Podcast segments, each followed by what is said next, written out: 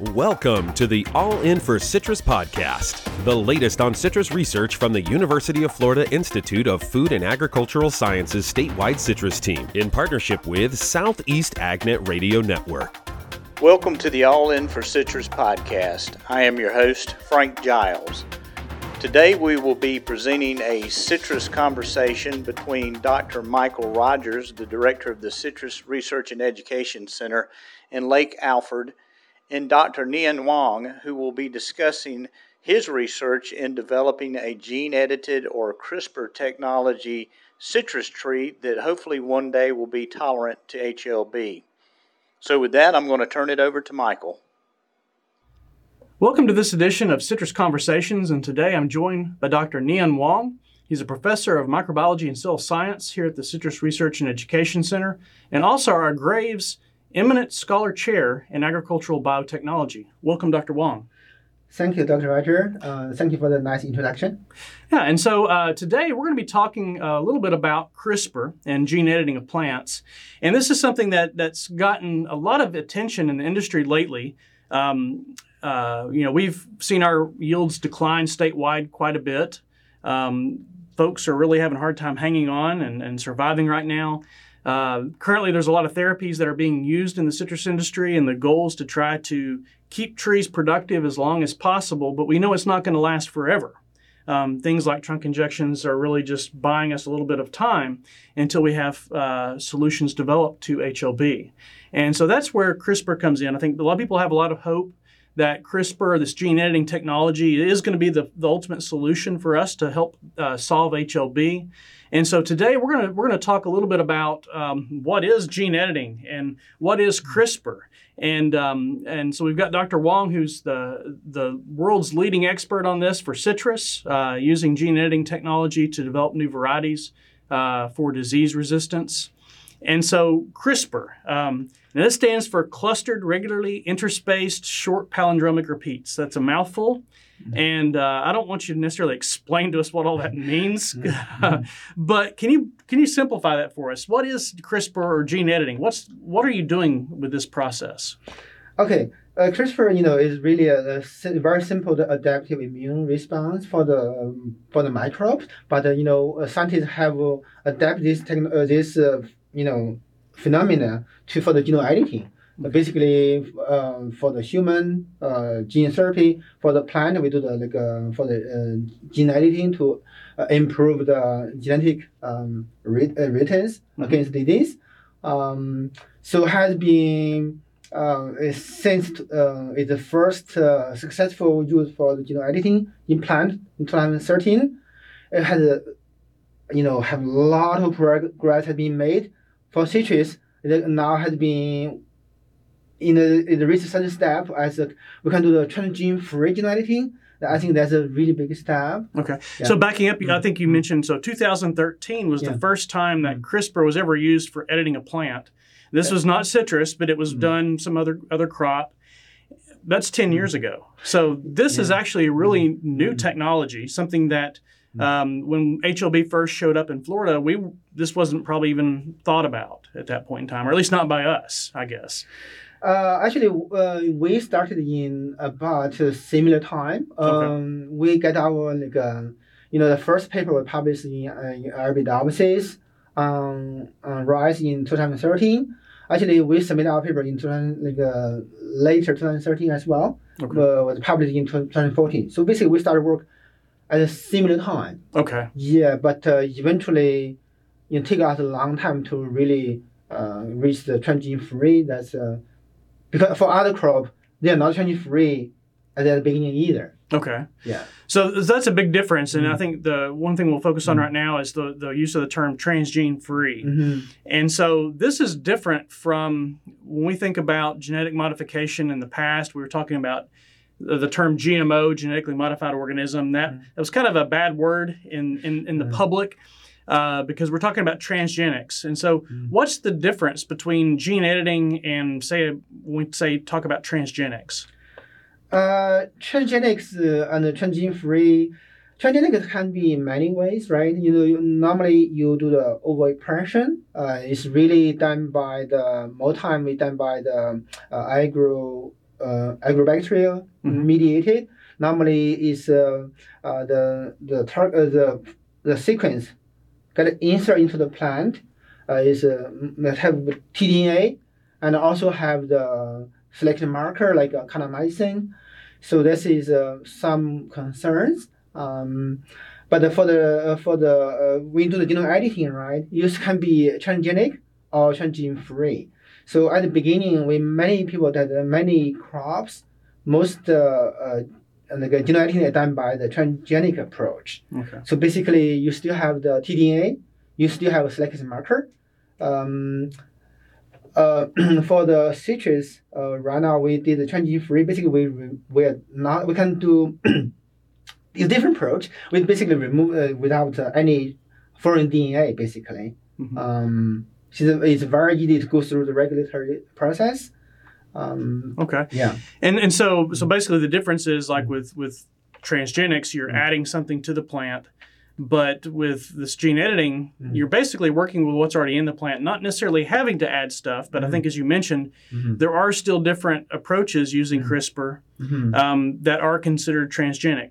Because I think there's a lot of people working on uh, gene editing or CRISPR, Mhm. But they're most of the people who are working with citrus using CRISPR, it's still considered transgenic because they're still adding stuff to the citrus.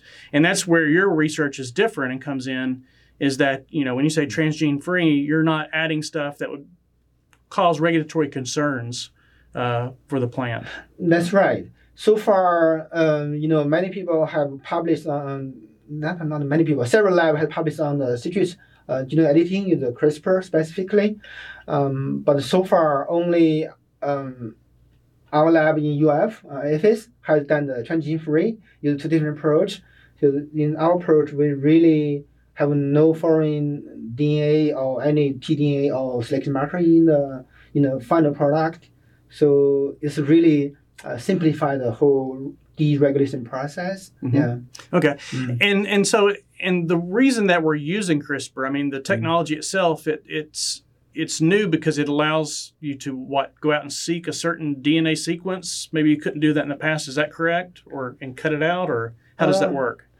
In the past, actually, you can. There's many different ways. You can actually you can do it. Um, uh, before the CRISPR, you have uh, uh, like a several other older technology you can do it, but not as uh, easy. Like a Talon, you know, we have been working on uh, citrus canker. Mhm. The Xanthoma citrus have the tail effector. That one was developed into Talon as another genome editing technology. Okay. Uh, that has been also used for the genome editing in many different crops, uh, including like a, a citrus. Even though there's no publication, we actually we work on that. That's why we led us to the CRISPR Okay. uh, genome editing.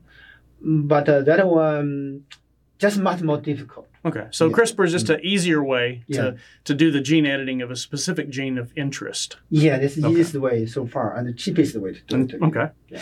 Well, can you just walk us through the steps? I think everybody would be interested to know, you know, Mhm. what are the different steps in this this gene editing process? Because I think people tend to think, oh, something can be done really quick and easy, and you have a Mhm. plant, you you go and you edit it, and you have a plant here tomorrow. But that's not the case. And Mhm. so, can you walk us through that step and the timeline to get this done? Yeah, I think I we developed two actually two or three different technologies for the transgene free. Let's let me uh, describe our first one. Okay. Uh, this one we started like uh, let's see, seven years ago. Uh, you know, really, even though we started work on CRISPR probably 20, 20, uh, 2013 uh, for you know citrus genome editing use CRISPR technology, but um, transgene free with you know there's several technology challenge we need to to to fix. First is uh, is a biallele homozygous mutation. Um, the second of all is uh, should be uh, transgene free. So first, uh, first thing we have done try to overcome the uh, the biallele or homozygous um, editing. The reason is citrus are the uh, hybrid. They have two set of alleles for each gene basically. Sometimes you need to knock out both alleles. Okay, so at the beginning we did a transgenic approach to make sure we, we can get biallele on a on a on a homozygous mutation. Then we finally get that done in 2016, um, 2022, we be, uh, 2020, we become very uh, thorough on that. So at the same time, right, we have been working on transgene free gene editing actually from 2013 as well. Uh, and we begin to make a lot more effort in seeing uh, probably 2015. Um, let's say, uh, then, but it will take a long time before we really make a big throw in 2021. Okay, so we finally generated the first set of the uh, transgene free plant. How we did that? Uh, if for this first approach, we use the uh, embryogenic protoplast. Uh, it's really a collaboration project with uh, uh, Dr. Julie Grosser and several uh, uh, labs in within UF, within CREC, APHIS. Um, so what we do is, uh, Jude Lab, they have the, you know, uh, developed the embryogenic uh, tissue culture for different varieties of citrus. So we just generated a uh, embryogenic protoplast. We do the use the um, use the uh, Cas12a uh, and uh, guard RNA and uh, and the, and the protein and uh, guard RNA. This is kind of complex. Uh, then you do the transformation of the protoplast. Okay. Okay. Uh, then after that, you do the um, this re- regeneration. It take a long time. It's take like ten months from the after edited like a single cell, then grow into the you know this type of, of plant. then you do the macro or grafting into the. So backing up, like so, the editing of the protoplast that's at the cell level. Yes. So you're editing that, and then you're going to take that single cell and grow it into a plant, like you said, about that tall, which takes about a year. Yes. Essentially, what I would call in a petri dish. yes. That's right. Yeah. Okay. Yeah. After that, you do the uh, then you do the micro graft onto the rootstock. Uh, then they take an, another several months, right? They, they keep growing, right? You in the in the in the tubes, you grow into uh, then uh, grow into these uh, like um, uh, then transplant into the greenhouse. So then you keep uh, propagate. Uh, hopefully the, the plant the you know after uh, one two years big enough you do have enough replicate to do the testing. Okay. Yeah. So the time it takes from when you trans do that transformation at the single cell level Mhm. to where you have a nursery plant that's essentially ready to test, you know, Mhm. like a foot tall nursery nursery plant, Mhm. what, 12, 18 months maybe? Yeah, 12, 18 months. Yeah. Okay. Plus the, the one year ahead, so more than two years of Okay. process. Yeah. Okay. So this is a two year process just to create a plant. Mhm. And I know that when you're doing this, when you're doing the edits, when you're starting back at that single cell level. It's not always you don't always have success. You sometimes it's the the efficiency is what is it less than ten percent? Is it It's uh, it depends. It seems um, there's many uh, like um, uh, let's see many many different challenges uh, because protoplast uh, editing is one of the most um, I say high tech in agriculture. In agriculture, I think. Mhm. So so the editing is one difficult part. The regeneration different part, and also the the uh, the selection of gene also very is also affecting the, your success. Sometimes actually in our first one, actually we are very lucky to choose the level one gene that is the canker uh, stability gene. For some reason, even though we was very difficult for us to start with, but the mutation rate is really high. It's more than ninety seven percent okay? Allele or homozygous mutation. That's really uh, unbelievable. Yeah, but for most of the other genes, uh, it seems really depend. Yeah. So that's the reason I, I know we've talked about, and we'll talk a little more about Mhm. the first plant that you've you've been able to develop is a, a citrus plant resistant to citrus canker. Mm-hmm. but it's because you have such a high success rate in transforming that gene or editing that gene. Mm-hmm. Uh, you knew what the gene was Yeah. for one, Yes. and then Yeah. you said what ninety something percent or eighty percent success rate. That's that's pretty high Yeah. compared to when you're working with these genes that you think are responsible for HLB Mm-hmm. susceptibility or resistance. Mm-hmm. It's what less than ten percent, less than one percent, something like that. Um, let's let's first uh, clarify the level one editing. Okay. So we basically generated 42 lines, uh, 39 uh, survived, uh, then 38 are homozygous and then allele mutant is transgene free. Mhm. So that's really, I think uh, we are really, uh, really a happy surprise. Okay. So this is just um, then for the uh, greening, uh, for the uh, HRB, we just uh, we have many you know many many potential target, but not like a canker really. We all, we know for sure the one Mhm. it is. It's the it's the right target we have to work on. For HRB, you have to choose more target because uh, CELAS had not been had not been cultured, right? So we have to you know we have many potential target. Um, no, but it was not as certain as uh, level one. Uh, of course, our current study on the you know uh, HRV being a pathogen triggered immune disease that help us to narrow down the target. Um, but Yeah. you know not as uh, Okay, so so really you're still kind of it's, it's kind of like the Easter egg hunt right now. You're still looking for the egg, or or in this case, the gene that's responsible for for HLB or genes. Uh, you've got a pretty good idea of Mhm. what you think it might be related to this ROS or the re, was it reactive or reactive oxygen species? Yeah. That's re- results in the stress Mhm. response to HLB that that causes the decline of the plants. So. Mhm. Um, I know you've got a number of lines. Uh, how many how many lines do you have right now that you've you've created that you're going to test?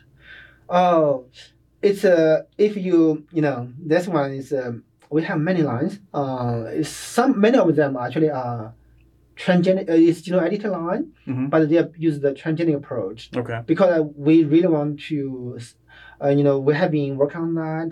We want to make sure we uh, have the right target. We want, um, we want, to, you know, that we started work before the our transgene free gene editing technology was fully developed, right? Mhm. So we have been, we have um, let's say we have maybe uh, let's see more than hundred lines. Okay. So for like a maybe more than like a forty target. Mm-hmm. Okay. So, but the most most uh, of them are really transgenic, pro, uh, generated by transgenic gene, uh, gene editing. Mhm. So, so those plants are some are the highest one probably this high. Okay. You know, but uh, one and a half year old. Okay. So getting close to be tested on the HRB. Um, Yeah. And again, uh, in some of those, you, as you mentioned, those are still considered transgenic because you've been working on this, Mhm. doing the transgenic approach using gene editing Yeah. back before you'd perfected the the transgene free. Yeah. And so you've got a lot of things, kind of proof of concept, really, find out what works the best. But at the same time, you're still working on developing those uh, as transgene free plants as well. Yeah. So and so you do have some lines of transgene free uh, that you're going to test against HLB, correct? Transgene free, that one is uh, really uh, small. You know, Mhm. that's one. most of them still in the in the PGD state Okay. because you know, think about that, right? Our we really first generated the concrete line in 2021 and early 2022. Okay. So you know, then we, you know begin to apply that technology in 2022, right? Mhm. So you remember it take like 10 months to uh, one year, almost one year from PGD to the next step. Okay. So we, we you know we have very few uh, the transgene free line Okay. on the on the HRB target. Yeah. So we probably have at least another year before those would be ready to go to the field, I would guess. That's right. That's Okay. one for the transgene free line that take uh, will take a little longer time. But Mhm. many of the uh, gene editing line use the transgenic approach. They are um, Okay. more. And so that's what's going to the field as you know soon or as we speak. Uh, Mhm. Some of these these that are considered transgenic still, but they've been developed using CRISPR for these targets against HLB that you're interested in. That's right. The summer line, um, where you know summer line actually ready to go to uh, field right now, Mhm. but we probably want to wait until next March. Uh, Okay. I think because uh, to avoid the uh, cold front. Okay. Yeah. Yeah. Mhm. Okay. So um, I guess I guess the one of the good reasons or the interesting things about the transgene free, why we're so interested in that versus transgenics, is there's a difference in the regulatory process. Mhm. So um, you're going to have multiple lines of plants, some that are transgenic, some that are not. What's the difference? I mean, in general terms, as far as getting those released to growers. Um, for the transgenic line, right? Uh, for the transgenic pro, uh, lines, uh, you have to go through the uh, APHIS, right? APHIS, uh, EPA, and FDA uh, regulation. The mainly APHIS and uh, EPA. Um, if it's a transgenic, take much. It's much more difficult and um, expensive process. Mhm. For the uh, transgene free lines, it's much more simpler. I want to use our transgene-free canker line as an example. Um, we work with, uh, you know, IFAS really uh, did an amazing job, and also EPA. They're really uh, willing to help, and uh, they speed up the process. It took us really uh, within like uh, I think uh, IFAS take about a couple months.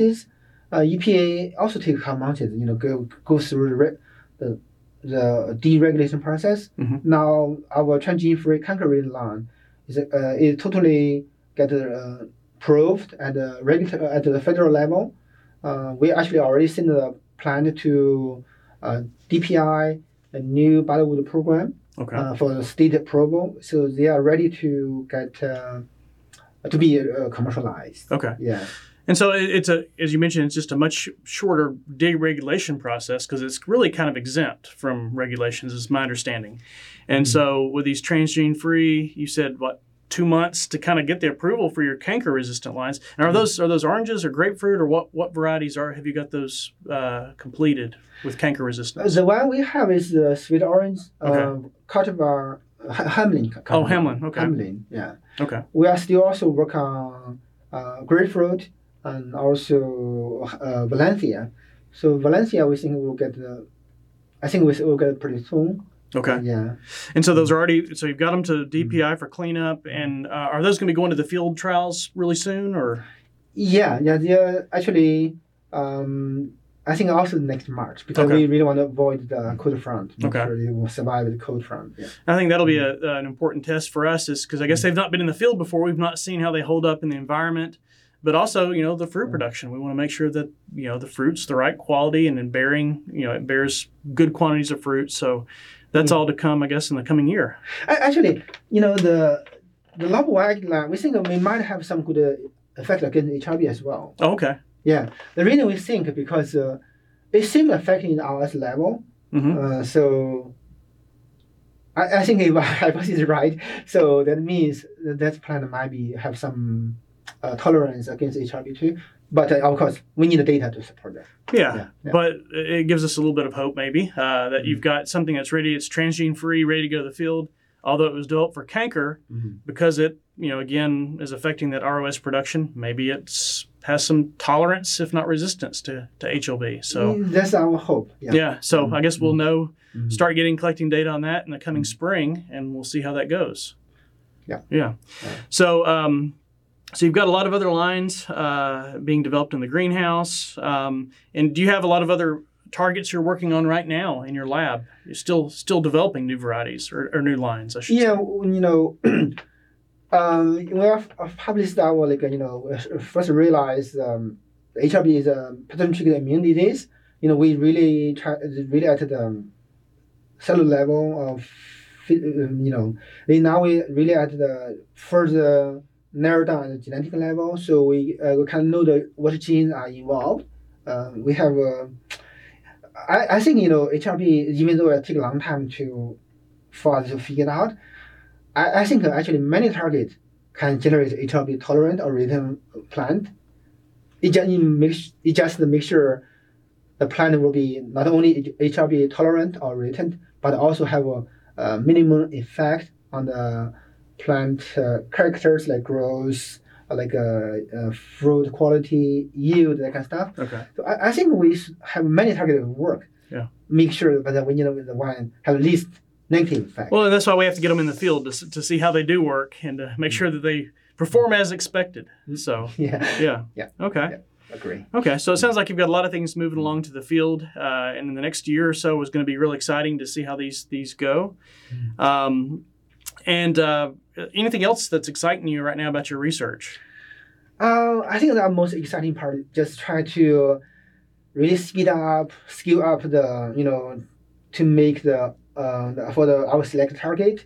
Or even though we choose the 40 target, I think our most exciting target probably um I would say seven or eight target. I think those one our most um, um most exciting target. Mhm. So we really want to scale up and speed up on those target because you, cannot only generate one line for each target. I think the normally I think for each target you have generated like more than ten lines. I think. Okay. Uh, then each line you have have a um, do the propagation, right? Uh, for multiple replicate, we for each different line we normally do 15 um, at least um, bilateral replicate. We propagate the 15. Mm-hmm. Then basically you can so you have enough replicated when you test in the field, so the data will be yeah. robust. So we yeah, so we know that it really works like you expect. So yeah, yeah, not yeah. only one one one lab, one plant. Yeah, no, we want to have replicated plants in the field, absolutely. Yeah, and I think uh, one of the key points that you mentioned and that, that IFAS right now you know, we're wanting to speed all this up. We see the mm-hmm. the value in this biotech approach using gene mm-hmm. editing and CRISPR um, uh, from all levels of IFAS administration. You know, we've we've got support to expand and invest mm-hmm. more heavily in the uh, CRISPR gene editing research at the University of Florida. So um, I know you're right now. We're in the process of uh, building new screen houses to uh, increase the amount of holding space for these plants to grow them up even faster, so you can get those into field trials um, a cup structure being built for to grow some of these plants in the field as well, um, which will be helpful. Uh, your lab is expanding. Um, we're hiring more people, and it's just I think the the whole point is that we're trying to uh, give you and your lab crew uh, all the resources you need to work as fast as possible. So. Um, I think everybody's excited about the future, you know, and the prospects for this, and uh, we look forward to talking more about this in the future and, and getting updates on the progress. Yeah, well, thank you, Dr. Roger, and you know, thank the CREC leadership, thank the IFAS, like um, Dr. Gilbert, uh, Dr. Scott Engel, and also for the UF for the uh, wonderful support. I think that's really, really helpful for us to speed up and scale up the process. Hopefully, we can get a plan to the city drawers as soon as possible. Yeah, no, I think so. And also, I shouldn't uh, overlook it. We're in the process right now. Also, funding coming from FDOC and, and possibly even CRDF to help speed this up as well. So, a lot of people are involved in, in trying to bring this uh, across the finish line as fast as possible. And so, Dr. Wong, we thank you for all your work, and we'll let you get back to your lab and uh, get back to work and as fast as possible. Okay, thank you, Dr. Ryder. All right, thank you. Thanks for listening to this month's All In for Citrus podcast from the University of Florida Institute of Food and Agricultural Sciences statewide citrus team in partnership with Southeast AgNet Radio Network.